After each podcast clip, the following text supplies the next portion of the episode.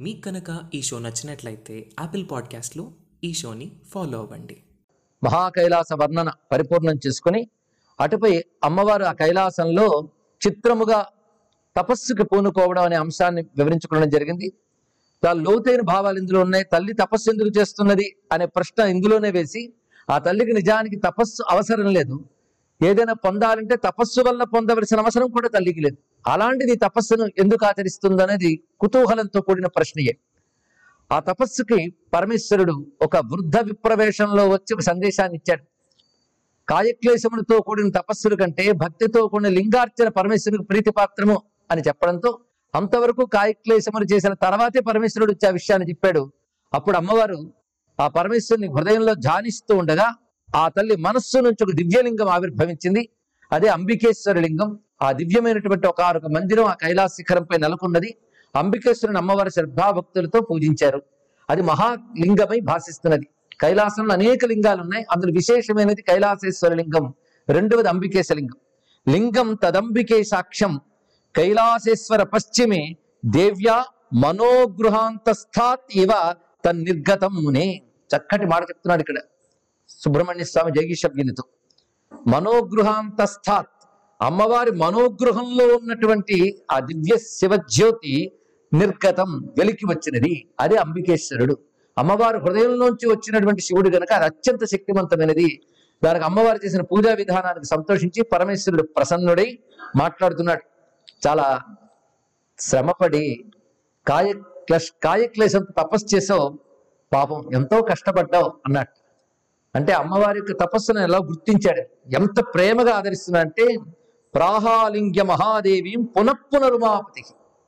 మాటి మాటికి గుజ్జగిస్తూ పైగా స్పృశన్ స్వపానినా దేవ్యా వదనాంబుజం ఉత్తమం మాటి మాటికి ముఖాన్ని నిమురుతూ ఆ గడ్డం మీద చేయవేసి ఎప్పుడైతే పలకరిస్తూ పాపం చాలా కష్టపడి తపస్సు చేసావు నా కోసం అన్నాడు వెంటనే ఆ తల్లి ఒళ్ళంతా పులకించిందిట. ఆనందంతో ఒళ్ళు శ్వేదం కూడా పట్టింది. స్విన్నం శంకర సంస్పర్శ దర్శనానంద భాసురం. శివుని యొక్క స్పర్శ చేత దర్శనం చేత ఆనందం చేత ఆ తల్లి ఒక్కసారి క్లిన్నయ్యి ఆర్ద్రమయ్యి పద్మినీవ తదోత్ఫుల్ల పంకజాకార సశ్రియం ఒక మహా పద్మం వలె వికసించినది ఆ తల్లి ఆనందంతో. అప్పుడు అంటున్నాడు ఖిన్నాసి తపసా గౌరి జానీ తప చికిత్సతం నువ్వు చాలా కిన్నురాలు అంటే శ్రమతో అలసిపోయావు. పైగా నీ శరీరం శిరీష మృదుల తేజ్య శిరీష మృదుల దిరిశన పువ్వు వంటి మెత్తని నీ శరీరం ఇప్పుడు తను తాప విశేషత విశోషిత. తపస్సు చేత ఎండిపోయినట్లు సుమా. అయినా నీకు తపస్సు ఏంటి చెప్పు. ఇది ఒక క్రీడనే నేను అనుకుంటున్నాను. తపసాతీవ సంతప్తం తపసాం ఏకనాయికే.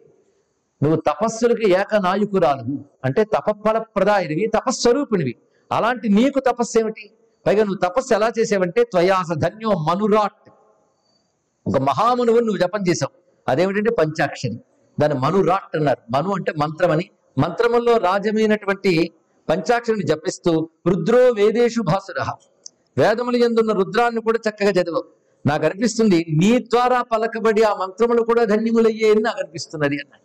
ఎందుకంటే ఆ తల్లి మంత్రాలకే మంత్రమైన తల్లి సర్వమంత్రేశ్వరి కదా. ఆ కారణం చేతి మాట అన్నాడు. తవ క్రీడేయమతులా. నువ్వు చేసినదంతా ఒక క్రీడ? ఎందుకు ఈ క్రీడ అంటే లోక శిక్షార్థం అంబికే? ఎందుకు ఆ తల్లి తపస్సు చేసింది అనేది కూడా రహస్యమే. ఆ రహస్యం బయటపెట్టాడు లోక శిక్ష. లోక శిక్ష అంటే లోకానికి ఒక అనుక ఆదర్శం చూపించడం కోసమే అమ్మ తపస్సును ఆచరించింది. భగవంతుడు కూడా తపస్సు చేస్తాడండి. తపస్సు అంటే ఏకాగ్రమైన ఒక నియమంతో తనకొచ్చిన సంకల్పాన్ని కేంద్రీకృతం చేసి దాన్ని పరిపుష్టం చేసుకుని ఆచరణోన్ముఖం చేసి అది ఫలవంతమయ్యే లక్షణాన్ని ఆ సంకల్పానికి కలిగించడమే తపస్సు. నారాయణుడు కూడా అవతారాలు ఇత్తము తపస్సు చేస్తాడు.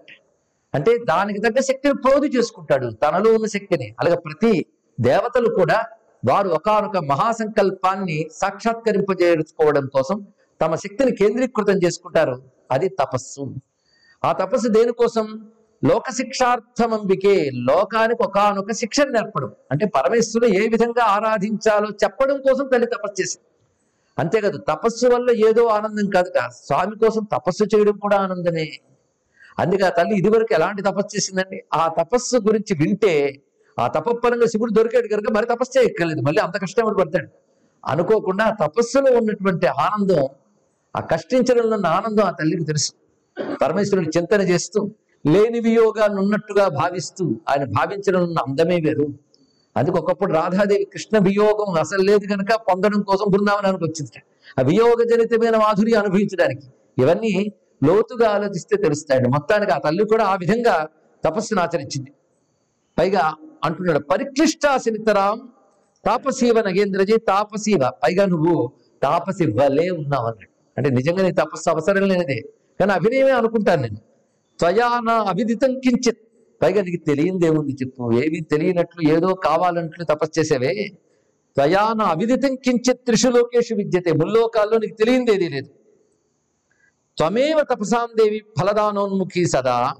త్వత్పాదాంబృగధ్యానై సర్వై ప్రాపి మనోవర్థ సృష్టిలో ఎవడైనా ఏది పొందాలన్నా నీ పాదపద్మాన్ని ధ్యానిస్తే చాలు వాడు మనోరథాలు నెరవేరుతున్నాయి. అలాంటి నువ్వు మనోరథం కోసం తపస్సు చేయడం ఏంటి? త్వయాతమిదం విశ్వం త్వత్కటాక్షైక భాసరం ఇదంతా శివుడు చెప్పిన దేవీ తత్వం. లేదా శివుడు చేసిన దేవీ స్తోత్రం అన్న తప్పేం లేదు. నేను అమ్మవారి దేవీ సూక్తం చెప్పింది. ఇప్పుడు శివుడు చెప్తున్నాడు. త్వయాతతమిదం విశ్వం. సరిగ్గా సప్తశతులు కూడా ఇదే మాట ఉండేది ఏ తల్లి చేత ఆతతమై ఉన్నదో ఈ జగత్తంతా ఆ తల్లి జగన్మాత. అలా త్వయాతతమిదం విశ్వం.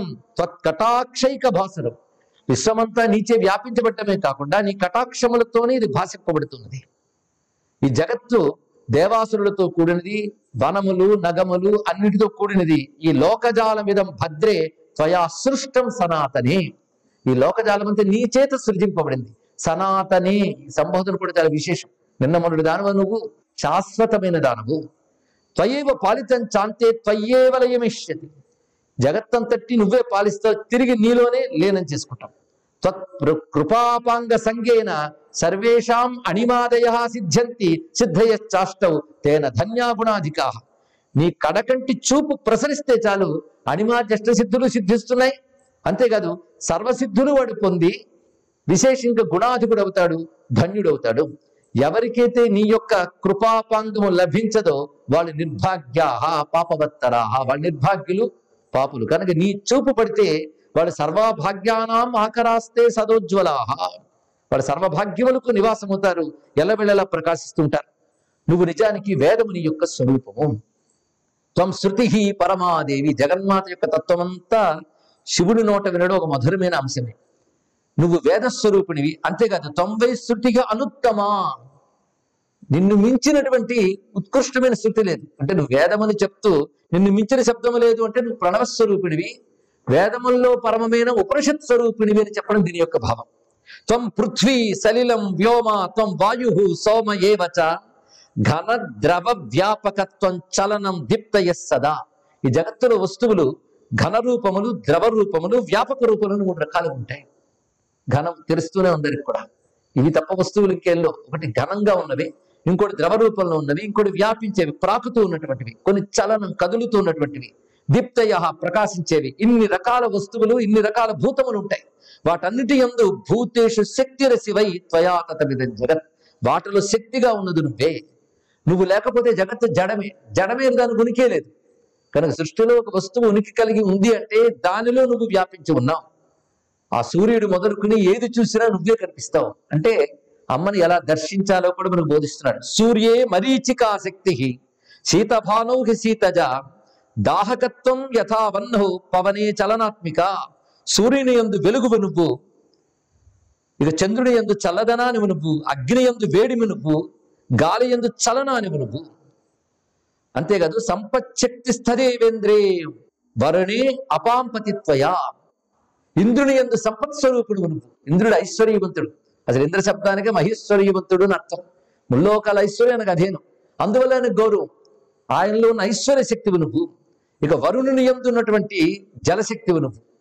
ఇక ఈశానేవా మహాశక్తి పాలనీత్వం జనార్దనే. ఈశానుని ఎందు మహాశక్తిగా ఉన్న నువ్వు జనార్దనుని ఎందు పాలన శక్తిగా ఉన్నావు. విధోవై సర్గికా శక్తి విధి ఎందు సృష్టికారణ శక్తిగా ఉన్నావు. రుద్రే శక్తి స్థిరోధికృత్. రుద్రుని ఎందు తిరోధానమనే శక్తిగా ఉన్నావు. సదాశివే అనుగ్రహదా. సదాశివుని ఎందు అనుగ్రహప్రదాయక శక్తిగా ఉన్నావు.